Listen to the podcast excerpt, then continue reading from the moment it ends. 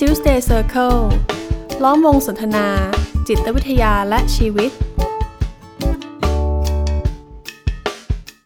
สวัสดีครับ ผมกุยกวีไกรม่วงสิริครับ สวัสดีครับ ผมมาดพงษ์มาศทองเจือครับ วันนี้คนกลางหายไปอีกแล้วครับมาดพี่เอกไม่อยู่กับเราอีกแล้วพี่ไม่อยู่กับเราอีกแล้ว อย่างนี้เราต้องมีมาตรการจัดการขั้นเด็ดขาดแล้วครับ ครั้งหน้าปรับนะครับข้างหน้าปรับครับเออเรื่องจริงคือเราแบ่งทีมไปทำงานครับ ออกไปคนละจังหวัดก็เลยไม่ได้อยู่ทีมเดียวกันพี่เอกก็เลยไม่ได้อยู่กับเรา เราก็อัดในโรงแรมอีกแล้วเนาะครับผมแต่ว่าครั้งนี้เราไม่เหงาละเออไม่ได้ไม่มีพี่เอกไม่เป็นไรเรามีตัวตายตัวแทนละใช่ครับเอออย่างที่บอกว่าเรามาทำงานกันนะครับคราวนี้เราก็เป็นการรวมตัวของนักจิตวิทยาการปรึกษานะครับ วันนี้เราได้อยู่กับนักจิตวิทยาการปรึกษาท่านหนึ่งนะครับ ที่ผมว่าแกมีรายละเอียดชีวิตที่น่าสนใจอะเออเดี๋ยวเรามาทำความรู้จักแกไปด้วยกันนะครับ นักจิตวิทยาท่านนี้ก็คือ คุณอติชาติตันติโสพลวณิชนะครับ หรือว่าคุณเบนนั่นเองนะครับ ครับ สวัสดีครับ สวัสดีครับ ยินดีต้อนรับคุณเบนเข้าสู่รายการ Tuesday Circle Podcast ของเรา ครับผมก็ได้ข่าวว่าตอนนี้กำลังจะเริ่มมีบริการเป็นของตัวเอง อ่าใช่ครับ ติดตามได้ที่ไหนครับ ครับก็ตอนนี้ก็กำลังจะมีเพจ Facebook เป็นของตัวเองนะครับ ก็ชื่อว่า Barefoot Counseling ครับ barefoot counseling barefoot นี่แปลเป็นไทยว่า เท้าเปล่าครับ เท้าเปล่าครับโอ้นี่ถ้าไม่บอกผมนี่ผมนึกว่าตีนหมีเลยนะ barefoot เท้าเปล่าคอสลิงเท้าเปล่าชื่อนี้มันมีที่มายังไงเอ่ยอ่าครับก็คำว่า Barefoot เนี้ยในสายนักวิ่งบางท่านอาจจะเคยได้ยินกันนะครับ ว่าเป็นแบบ Barefoot Running อะไรอย่างเงี้ยก็จะเป็นนักวิ่งเท้าเปล่าอืมครับมีมีช่วงหนึ่งของชีวิตที่เริ่ม หันเข้าสู่การวิ่งสัก4ีหปีที่แล้ว ไม่เคยได้ใส่ใจการวิ่งจริง ๆ ว่าการวิ่งมันต้องเป็นแบบไหน ต้องรองเท้าแบบไหนต้องวิ่งท่าไหนอะไรอย่างเงี้ยแล้วก็มีเพื่อน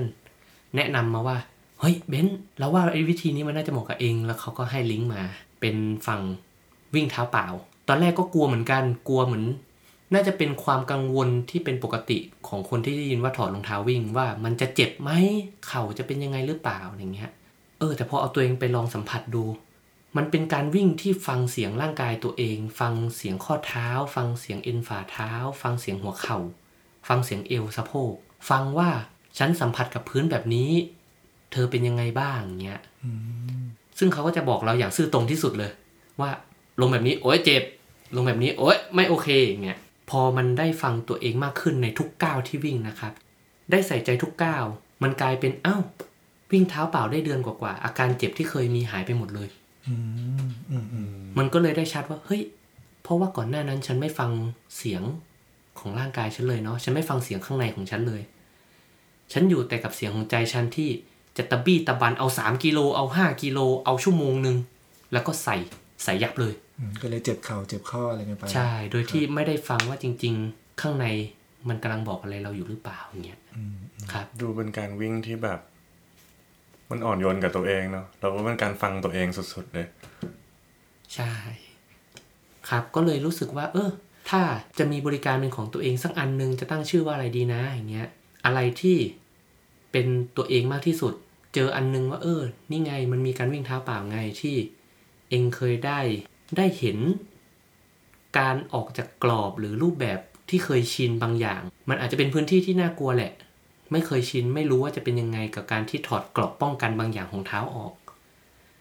แต่มันคือการพาตัวเองกลับมาอยู่กับบางอย่างที่เราเป็นบางอย่างที่เรามีบางอย่างที่อยู่ข้างในเรา แล้วพอมันกลับมาเป็นตัวเราอย่างที่เป็นจริง ๆ มากขึ้น อาการเจ็บต่างๆ มันหายไปทุกมันหายไปอย่างเงี้ยครับก็เลยรู้สึกว่าตั้งชื่อนี้ส่วนหนึ่งเพื่อที่อยากจะชวนผู้รับบริการผู้ที่เข้ามาพูดคุยกับผม หรือผู้ที่เข้ามาเวิร์กช็อปกับผมเนี่ย ลอง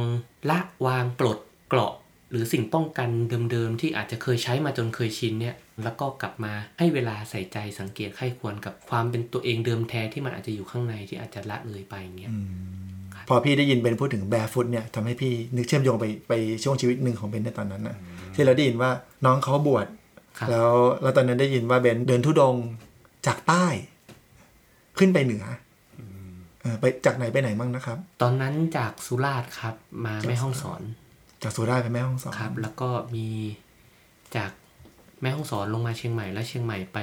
บ้านแม่ที่แม่อายอืมคือจากใต้จากสุราษฎร์ไปแม่ฮ่องสอนนี่ยังไม่จบนะยังยังมีเดือนขึ้นมีไปจนถึงมีเชียงมีรายเลี้ยวอีกนิดนึงเพื่อที่จะกลับบ้านไป คือเคยตั้งใจไว้ว่าจะเดินจากบ้านพ่อไปหาบ้านแม่ แล้วตั้งแต่ตอนนั้นเนี่ย ผมกับเบนซ์เนี่ย ไม่ค่อยได้เจอกัน ก็เลยยังไม่มีโอกาสได้ฟังประสบการณ์ของเบนซ์มีความตั้งใจอยากจะฟังมาตั้งนานแล้วแล้ววันนี้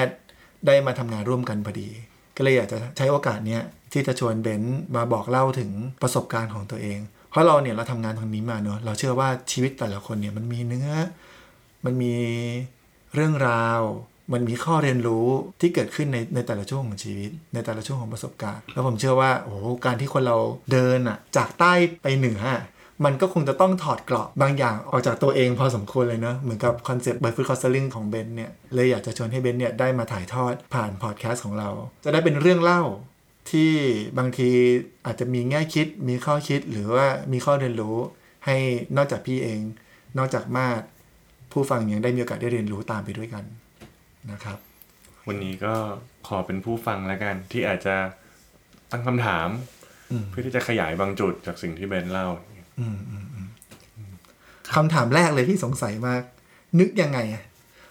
คือตอนนั้นอะตอนนั้นไม่ได้เดินรูปเดียวนะครับ เป็นพระใหม่ก็ไปกับพระอาจารย์ แล้วก็มีพระใหม่ด้วยกันอีกสามรูปสองรูปอะไรเงี้ย แล้วแต่จังหวะเหตุปัจจัยที่จะเอื้อให้เขาได้ร่วมขบวนไปด้วยกันครับ ก็เป้าหมายที่เรียกว่าแม่ห้องสอนอะ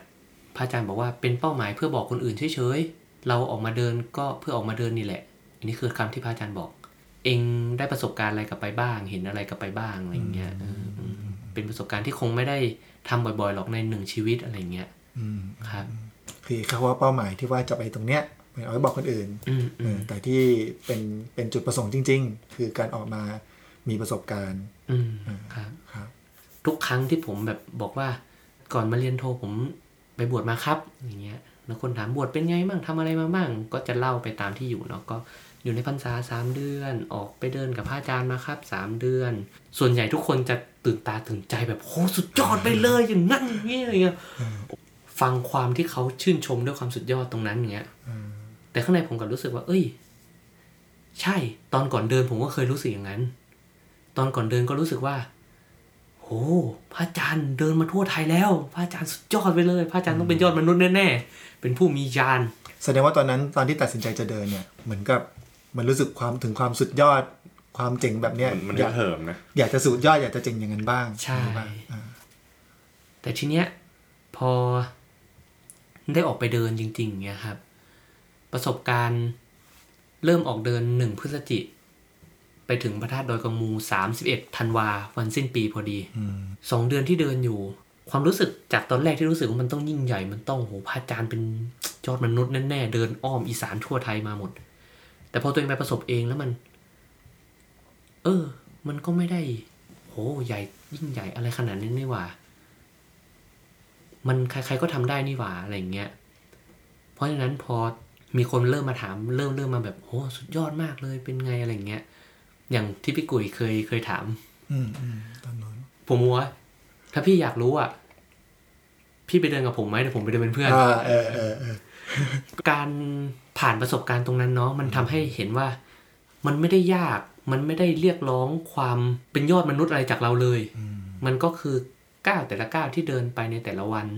ปลายทางมันเหมือนจะยิ่งใหญ่มากเลยเนาะจากสุราษฎร์ไปแม่ฮ่องสอน มันเหมือนเป็นเรื่องที่แบบสุดยอดประมาณนึงอะมาทำอะไรอย่างนี้อะไรเงี้ย แต่สุดท้ายจริงๆก็มันสำเร็จได้ด้วยก้าวเล็กๆ แต่ละก้าวมากกว่า มันก็เลยมองย้อนกลับไปแล้วก็รู้สึกว่า เอ้ย ใครก็ทำได้นะ ถ้าถ้า คุณแค่มากับผม เดี๋ยวผมพาไปดูว่ามันแค่นี้เอง กิจการงานใหญ่ที่อาจจะดูเหมือนยิ่งใหญ่ใหญ่โตมันสุดท้าย ถ้าคุณได้ลองสัมผัสหรือลงมือทำมันอะ คุณจะได้เห็นเองว่ามันเริ่มต้นจากจุดเล็ก ๆ เต็มไปหมด สิ่งที่ทำไม่ใช่ทำสิ่งใหญ่โต แต่ทำสิ่งเล็กๆอืมอืมด้วยความเพียรมีช่วงหนึ่งที่ถึงจังหวัดตากมีโยมเข้ามาแบบข้างๆกรดที่ปักอยู่ มีกลิ่นแอลกอฮอล์นิดนึงแหละเป็นชาวบ้าน เข้ามาแล้วก็มุนมุนมุนมุนมุนมาแล้วหลวงพี่หลวงพี่โอ้หลวงพี่มาจากไหนอะอ่าอาตมามาจากสุราษฎร์โยมเนี่ยโอ้หลวงพี่มาจากสุราษฎร์เลยเหรอไม่ธรรมดาหลวงพี่มีของไหมหลวงพี่มีของไหมผมขอของหน่อย โอ้อาตมาไม่มีของรู้อืมม อย่าขี้เหนียวลงพี่หลวงพี่ต้องมีของมาไกลขนาดนี้เออเออไม่ธรรมดาเหมือนเลกับยเขามีความมีความเชื่อว่าการที่เราแบบเดินมาอย่างอยู่รอดปลอดภัยมาถึงตรงนี้ได้ต้องมีของวิเศษอะไรบางอย่าง ใช่ ซึ่งตรงนั้นคำของโยมวันนั้นก็ได้กลับมาทบทวนนะ ณ ตรงนั้นเลยที่โยมกำลังแอ t แทกอยู่ อยู่ที่โยมกำลังจู่โจมอยู่ กลับมาทบทวนแล้วก็ เออ ได้บอกโยมไปว่าโยโยม อัตมาไม่มีของวิเศษหรอก ถ้าจะมีก็คงเป็น ขาสองข้างนี่แหละ ที่มันค่อยๆมา ค่อยๆพามาในแต่ละวันแต่ละวัน หลังจากนั้นมันได้ทบทวนซ้ำลงไปอีกว่า เอ้ย เป็นขาเหรอที่พามา โอ้ไม่มันคือ ความสม่ำเสมอความสม่ำเสมอในสิ่งเล็กๆน้อยๆที่ ไม่ทิ้งมันไปก่อนอะ่ะจนวันหนึ่งมันพามาถึงตรงเนี้ย พามาจากสุราถึงตากแล้วที่เจอโยมคนนั้น แล้วจนสุดท้ายไปถึงแม่ห้องสอนกลับลงเชียงใหม่แล้วก็ไปบ้านแม่ด้วยซ้ำอย่างเงี้ย ความทีละนิดและสม่ำเสมอตรงนั้นอะ สุดท้ายมันอาจจะกลายเป็นภาพที่เหมือนจะยิ่งใหญ่อืมอืมก็เลยไม่ได้รู้สึกว่ามันพิเศษมาก ๆ เลยนะ ต้องเป็นคนพิเศษถึงจะทำได้อะไรอย่างเงี้ยประมาณนั้น เป็นข้อเรียนรู้ อืมอืมครับ แรก ๆ เลยอ่าใช่ใช่ที่เกิดขึ้นหลังจากที่ผ่านประสบการณ์ตรงนี้มาครับฟังแล้วก็ยังรู้สึกว่ามันมหัศจรรย์อยู่ดีนะ แต่มันเป็นมหัศจรรย์ของของความสม่ำเสมออของการไม่ย่อท้อกับอะไรบางอย่างไปซะก่อน ซึ่งผมว่าหลาย ๆ ครั้งในชีวิตคนเราอะไอความสม่ำเสมอแบบเนี้ยก็ไม่ได้เกิดง่าย ๆ นะอืมผมว่าถ้าจะมองในแง่เนี้ยความสม่ำเสมอที่มันคงที่ได้แบบนี้ โดยส่วนตัวก็เรียกมันว่ามหัศจรรย์ได้เหมือนกันเฮ้ยแต่ไม่ใช่ว่าตอนเดินจะไม่ย่อท้อนะถามตัวเองทุกวัน ทุกวันที่ตื่นตีสี่เดินตามพระอาจารย์ออกไปว่า อืม นี่กูมาทำอะไรตรงนี้วะทำไมต้องมาอะไรอย่างนี้วะเออจังหวะที่เดินผ่านถนนหลวง ที่มันไม่มีไม้ ไม่มีต้นไม้อยู่ข้างทาง แดดตอนบ่ายสองที่สาดลงมาอย่างเต็มแรงใส่หัวที่ไม่มีผมปกปิดสิ่งใดโหมันถามตัวเองว่าแบบมาทำอะไรวะต้องออกมาทำอะไรนี่อะไรเงี้ย มันก็เลยใส่ใจแต่ละก้าวก็จริง มันเหนื่อยด้วยแต่ละก้าว มันก็มีการถามตัวเองในแต่ละก้าวด้วยตลอดเวลาว่าแบบยังจะไปต่อจริงเหรอ จะไปต่อจริงไหมอะไรเงี้ย เอ๊ะทำอะไรอยู่ อยากได้อะไรวะ ออกมาทำอะไรเหรออะไรเงี้ยแต่สิ่งที่ยังผลักดันไปต่อก็แค่รู้สึกว่า เอ้ย ความคิดมันจรเนาะ ความคิดมันเข้ามา แค่อยู่กับมันสักแป๊บเดี๋ยวมันก็คงไปแหละ อืม ฉันขออยู่กับก้าวของฉันข้างหน้านี้ก่อนละกันอย่างเงี้ย เหมือนว่า ในความสม่ำเสมอเนี่ยเอาจริงๆมันก็ไม่ง่ายนะ มันไม่ใช่แค่ว่าทำไปเรื่อย ๆ แต่มันมีมันมีความคิดมันมีความรู้สึกบางอย่าง ผ่านเข้ามาคล้ายๆ เป็นเป็นอุปสรรคที่มันจะท้าทายเบนไปตลอดทางเหมือนกัน อืมใช่ใช่มันก็เลยยิ่งเห็นถึงความธรรมดาที่มันจะมีความเหนื่อยความล้าความไม่อยากเอาแล้ว ฉันไม่อยากสู้ต่อที่มันจะเข้ามา แต่แค่ต้อนรับมันแล้วเดี๋ยวมันก็ไปอะพอได้ยินเบนพูดถึงเรื่องเห็น เห็นอารมณ์ตรงเนี้ยอืมก็เชื่อว่าโหไอ้เดินทางต้องสองเดือนอะมันคงมีอารมณ์อีกมากมายเลย ที่เบนต้องต้องเผชิญกับความท้าทายเนี้ยเออสนใจอยากจะฟังตรงนี้ด้วย ถ้าเรื่องของอารมณ์ พอไปถึงกลางทางพระอาจารย์เหมือนบอกเพิ่มว่า เออ เดินมาได้เท่านี้แล้วเป็นไงบ้าง เห็นอารมณ์ไหมอย่างเงี้ยผมก็เห็นครับ อารมณ์ที่เห็นก็คืออารมณ์แบบทุกอย่างเลย พระอาจารย์บอกว่าที่ให้ออกไปส่วนหนึ่งเพื่อให้เป็นเหนื่อย ล้า ปวดเมื่อย เพลีย หิว ง่วง ความบีบคั้นทางร่างกาย มันจะทำให้อารมณ์ ลบๆตะกอนบางอย่างฟุ้งได้ง่าย ความรู้สึกมันจะปะทุได้ง่ายอย่างเงี้ยซึ่งมันสัมผัสผ่านการที่เดินอยู่กับสหายธรรม เดินอยู่ด้วยกัน ในโทษวัดนะครับทรายทำหมายหมายถึง เพื่อนพระบวชใหม่ที่อ่าเดินอยู่ด้วยกันพระภิกษุางที่เงี้เดินอยู่ด้วยกันใช่ ตอนอยู่ในพรรษาอยู่ในวัด ก็ หยอกล้อเล่นกันบ้างอะไรกันบ้าง เดินเบียดเดินชน เอ้ยเป็นเรื่องปกติ ไม่เคยรู้สึกอะไรกับมันเลย แต่ในจังหวะนั้นที่แบบของก็แบกมาตลอด มีบาดมีย่ามมีล่มกดบ่ามันปวดมากเลย ขาเข่าข้อเท้าเอว ร่างกายทั้งหมดมันกำลังกรีดร้องอะ มันกำลังเจ็บปวดจากการใช้งานที่แบบต่อเนื่องยาวนาน ตอนจังหวะนั้นจำได้เลยว่าสหายธรรมเดินเร็วจ้ำขึ้นมา แล้วเขากำลังจะแซง บาดของผมอะ เกี่ยวเฉียวเขานิดเดียวเอง ปึก แต่ในใจมันแบบ ระเบิดปะทุ มันมีเสียงที่ด่าออกมาว่า ถนนตั้งกว้างห่างไปหน่อยไม่ได้เหรอ จะมาชนทำไมไม่เห็นกันเหรออะไรเงี้ย แต่ว่าตอนนั้นก็ไม่ได้ไม่ได้แสดงออกออกไปเนาะแต่พอไปถึงจุดพักที่พักก็กลับมาเหมือนกับพอมันเริ่มเย็นลงแล้วอะ่ะ มันได้พักได้นั่ง ได้ได้ได้จิบน้ำมองย้อนกลับไปบนความโกรธที่มันระเบิดบนเส้นทางที่เดินมาเมื่อกี้ เออทำไมต้องโกรธเขาขนาดนั้นวะทำไมเมื่อกี้กูโกรธเขาจังเลยวะการออกมาเดินอะ่ะสิ่งสิ่งที่ได้กับตัวเองใหญ่ ๆ เลยคือเห็นอารมณ์ เห็นในจังหวะที่ความโกรธมันกำลังระเบิดออกมา เห็นในจังหวะที่ความอยากมันกำลังทำงาน มันเห็นความอยากในตอนที่ไปยืนแสดงตัวทอดตามองต่ำความอยากมันทำงานบอกว่าใส่บาตรฉันเธอะใส่บาตรกูเฮ้ยเนี่ยหิวจังเลยใส่บาตรกูเฮ้ย มันมีความผิดหวังที่เห็นโยมเลิกลักในหางตาแล้วเขาเข้าบ้านไป เขาแบบเหมือนโอ้โอ้โอ้โอ้พระพระพระหลบมันเห็นความโกรธเห็นความผิดหวัง เห็นความคาดหวัง คาดหวังไปข้างหน้า เดินอยู่วันนี้ ออกเดินเนี่ยเพิ่งสายๆเอง แต่แดดร้อนมาก ไม่ไหวละ ใจมันไม่ได้อยู่กับฝีเท้า ก้าวตรงนี้ละ ใจมันไปอยู่ว่า วันนี้ฉันจะได้ไปถึงตรงไหน ใจมันไปอยู่ที่พักแล้วใจมันอยู่ไปอยู่ในสต็อปที่กลางแผนที่ประเทศไทยแล้ววัดระยะว่าน่าจะถึงหมู่บ้านนั้นในเวลาประมาณนี้เนี่ยเห็นความคาดหวังไปข้างหน้าว่า ถ้าไปถึงแล้ว เอ๊จะมีโยมมาถวายปานะไหมว่า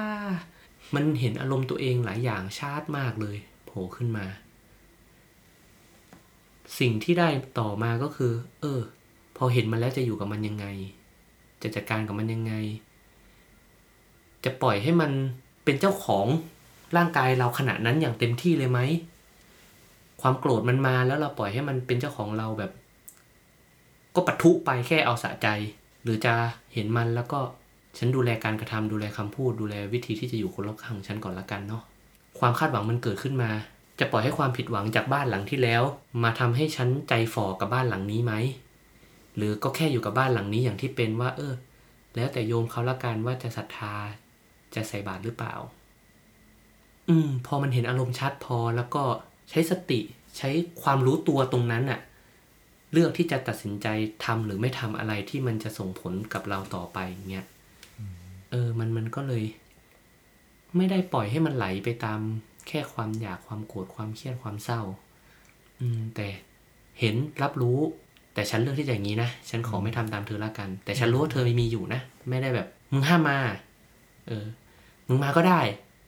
แต่กูไม่เอากับมึงอะแค่นั้นแหละเออเออฟังฟังดูแล้วแบบ สิ่งหนึ่งที่พี่ที่พี่เห็นเลยคือเบนไม่ได้มีท่าทีที่จะไปสะกดข่มมันบังคับไม่ให้มันไม่มีเลยเนาะอืมอืมแต่มันก็เออ เห็นว่ามันมี พอเห็นปุ๊บ เหมือนกับสามารถที่จะตั้งตั้งตัวไม่ให้มันครอบงำเรา แล้วเบนก็เลือกได้ว่า เออในเมื่อเรามีโกรธอย่างเงี้ยเรามีผิดหวังอย่างเงี้ย แล้วเราจะทำยังไงต่อล่ะอืม ในสถานการณ์ที่ที่เราเผชิญอยู่ ครับฟังแล้วก็เห็นอีกเห็นอีกมุมหนึ่งเนาะว่า คือเวลาเราถูกบีบคั้นด้วยอะไรขนาดเนี้ยอารมณ์มันง่ายเนาะที่มันจะประทุโดยเฉพาะด้านลบๆอะ่ะอืมแล้วผมว่ามันไม่ใช่ทุกคนนะที่จะมาจับมันมีวิธีจัดการสังเกตเห็นยอมรับมันแบบที่เบนซ์ทำอะไรเงี้ยมันเลยเข้าใจได้เลยเนาะว่าหลาย ๆ ครั้งทำไมชีวิตของคนบางคนถึงแบบ เออมันถึงได้หลุดพูดอะไรออกมา หรือว่าหลุดหงุดหงิดอะไรออกมาอย่างเงี้ยซึ่งถ้าเราไม่เคยมีประสบการณ์ใน moment แบบของเบนซ์เลยที่โหไอจังหวะที่ peak ขนาดนั้นมันหลุดง่ายกันจริง ๆ นะอย่างเงี้ยบางทีก็เข้าใจคนบางคนยากนะอืมว่าว่าทำไมมันถึงโพล่งอะไรงั้นออกมาอืมผมก็เลยกลับไปนึกถึงคำคำหนึ่งว่า ในในความสัมพันธ์เองในบางจังหวะเวลาที่ใครบางคนพูดบางประโยคออกมา เออมันมันมันไม่ใช่สิ่งนั้นจริง ๆ นะมันอาจจะถูกบีบมาจาก อะไรแบบนี้แล้วมันก็โพล่งออกมา ซึ่งซึ่งถ้าตอนที่รู้ตัวมันคงไม่ใช่ประโยคนี้นะไรอย่ใช่ เพราะว่าสุดท้ายพอกลับมาอยู่กับความสัมพันธ์กับคนรอบตัวหลังจากที่ลาสิกขาออกมาอย่างเงี้ยที่เห็นชัดที่สุดก็คงเป็นความสัมพันธ์ของกับแฟนอย่างเงี้ย ที่มันอาจจะใกล้กันในแบบที่กระทบกระทั่งกันได้ง่าย มีความคาดหวังกันได้ง่าย เวลาความรู้สึกโกรธเขามันพุ่งขึ้นมาอย่างเงี้ย มันมันไม่ได้หมายความว่าบางครั้งที่เขาทำอะไร ไม่ไม่เป็นไปอย่างที่เราอยากให้เป็น มันก็มีวูบขึ้นมานะ แต่ก็ดูแลมันก่อน แล้วก็ในมุมกลับกัน ภายใต้ความเข้าใจที่ว่า โดยสภาวะบางอย่างที่มันกำลังบีบคั้นเขา ให้เขาไม่ได้เป็นตัวของตัวเองอย่างที่เขาเป็นจริง ๆอะเขาก็อาจจะทำพูด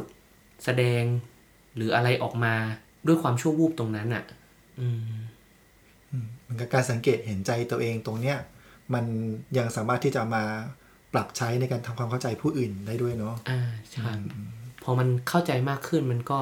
ให้อภัยง่ายขึ้นที่จะแบบเออ ตอนนั้นเธอคงแค่ลมที่มันวูบมาแล้วพัดเธอไปตรงนั้นละกันอะไรเงี้ยอืมคงคง ตอนนั้นคงไม่ใช่เธออย่างที่เธอเป็นเธออะอย่างเต็มที่บอกว่าชอบคำนี้ของเบนนะ มันเหมือนกับสภาวะที่เธอไม่ได้เป็นตัวเธอจริง ๆอะ่ะ นั่นหมายความว่าเธอที่เป็นตัวเธอที่ฉันรู้จักอะ่ะมันงดงามเนาะอืมแต่ในตัวเธอในบางเวลาที่มันดูแบบ มันอาจจะบิดเบี้ยวไปด้วยอารมณ์บางอารมณ์ ก็เข้าใจได้ว่า มันมาจากการถูกบีบบางอย่างนะ แต่มันไม่ใช่ตัวตนอะไรอย่างเงี้ยโอ้ด้วยความเข้าใจแบบนี้เออมันก็คงให้อภัยกันง่ายเนาะอาจจะไม่ใช่แค่กับแฟนหรอก มันอาจจะเป็นในสายสัมพันธ์อะไรก็ตามครอบครัวหรือเพื่อนน่ะ ที่ ฉันก็จะเลือกจำเธอในโมเมนต์ที่ฉัน ฉันเชื่อว่ามันคือเธอ ตอนที่เธอสวยงามตอนที่เธอไม่ถูกบีบจากอะไรอะไรเงี้ยแล้ววันใดที่ เออมันเกิดจากตอนอะไรที่ฉันอาจจะขุนเคืองไปบ้าง ฉันก็จะเข้าใจว่า เออ มันอาจจะถูกบีบมาเหมือนที่ฉันก็เคยเจอไงแอบแอบฟังเบนแล้วแบบโห ถ้าเรามีความเข้าใจกันแบบนี้จริง ๆ ในสายสัมพันธ์ในในโลกนี้มันมันคงสวยงามเนาะกับการให้อภัยกับความเข้าใจอะไรเงี้ย แต่ทีเนี้ยอันหนึงที่อยากจะบอกเลยก็คือมันมันก็ไม่ได้ง่ายหรอกที่จะให้อภัยได้เร็วขนาดนั้น จังหวะที่เขากำลังปะทุอะไรบางอย่างออกมาอย่างเงี้ยโหดึงลมหายใจยาวเลยนะ ดึงลมหายใจยาวที่จะผ่อนลมหายใจออกแล้วก็ เออ ไม่เป็นไรตอนนี้มันเป็นยังไงอยู่มันเกิดอะไรขึ้นเงี้ยความเข้าใจมันมีอยู่ แต่ก็เป็นเราเองเหมือนกันที่สภาวะตรงนั้นก็บีบคั้นเราเหมือนกัน เราก็ต้องเวิร์กกับเราเองเหมือนกันนะเราก็ต้องดูแลเราเองเหมือนกันที่จะจะอยู่กับตรงนั้นยังไงอย่างที่เข้าใจอย่างเงี้ยความเข้าใจอย่างเดียวบางทีมันก็ยังไม่ได้เพียงพอเนาะอืมอืมอืมการเผชิญแต่ละครั้งมันก็ยังคงเป็นอะไรที่ท้าทายความเข้าใจของเรานี่แหละ ไม่ไม่ได้แปลว่า ผ่านเรื่องราวหนึ่งและอีกเรื่องหนึ่งแล้วมันเราจะต้องจัดการมาได้ทันทีอ่าใช่ครับเพราะว่ามีมีหลายคนเหมือนกันที่ที่เคยได้พูดคุยกันอย่างเงี้ยก็จะเข้ามาแล้วแบบ หนูเข้าใจแล้วนะ แต่ทำไมตอนนั้นหนูถึงไม่แบบเป็นอย่างนั้นทำไมหนูถึงไม่เป็นอย่างนี้อย่างเงี้ยเหมือนความเข้าใจอะมันดีอยู่แล้วแหละด้วยตัวของมัน แต่การที่จะกลายเป็นสิ่งที่เราเข้าใจอย่างเป็นธรรมชาติอะมันคงต้องทำอีกร้อยครั้งพันครั้ง แต่ที่เบนพูดมาเมื่อกี้ก็ชอบอันหนึ่งตรงที่ ถ้าฉันอยู่ในสภาวะปกติ ความเข้าใจเนี้ยคงช่วยฉันมากเลย แต่เผอิญว่า เธอไม่ได้เป็นฝ่ายเดียวที่ถูกบีบคั้นนะ ฉันก็ถูกบีบคั้นจากอะไรบางอย่าง ความเข้าใจฉันก็เลยออกไปไม่เต็มที่มันเลยกลายเป็นว่าต้องย้อนกลับมาจัดการความบีบคั้นในตัวเราก่อน แล้วเดี๋ยวความเข้าใจของเราก็จะทำงานตามที่มันควรจะเป็น เหมือนก็แอบได้ขั้นตอนเล็กๆที่ให้ที่จะให้ไปทำอีกเป็นร้อยๆครั้งเนี่ยกว่าแต่ทีเนี้ยมันมันก็จะมีอีกประเภทหนึ่งนะครับ ที่ที่เคยเจอมา ผ่านประสบการณ์การออกไปเดินนี่แหละบางอย่างเราต้องหมั่นหมั่นเป็น หมั่นรู้ทันหมั่นรู้ตัว เพื่อให้มันชินแล้วก็เร็วขึ้นที่จะเป็น แต่มันมีบางอย่างเหมือนกันที่ครั้งเดียวก้อนใหญ่ เข้มข้น แล้วมันเป็นความเข้าใจที่ประทับแน่นเลยก็มีเหมือนกัน ทุกครั้งทุกครั้งที่เล่าว่า เคยไปเดินอะไรเงี้ยคำถามยอดฮิตคือ เคยเจอผีไหมวะ Tuesday Circle ล้อมวงสนทนา จิตวิทยาและชีวิต